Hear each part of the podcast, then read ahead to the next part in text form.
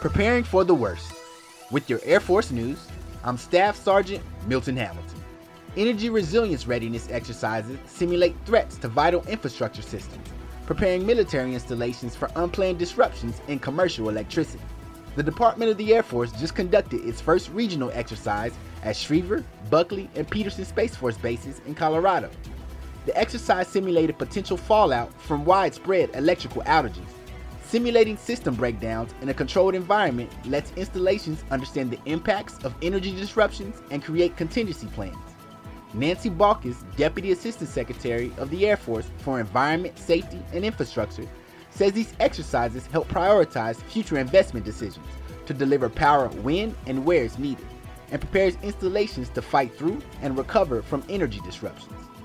That's today's Air Force News.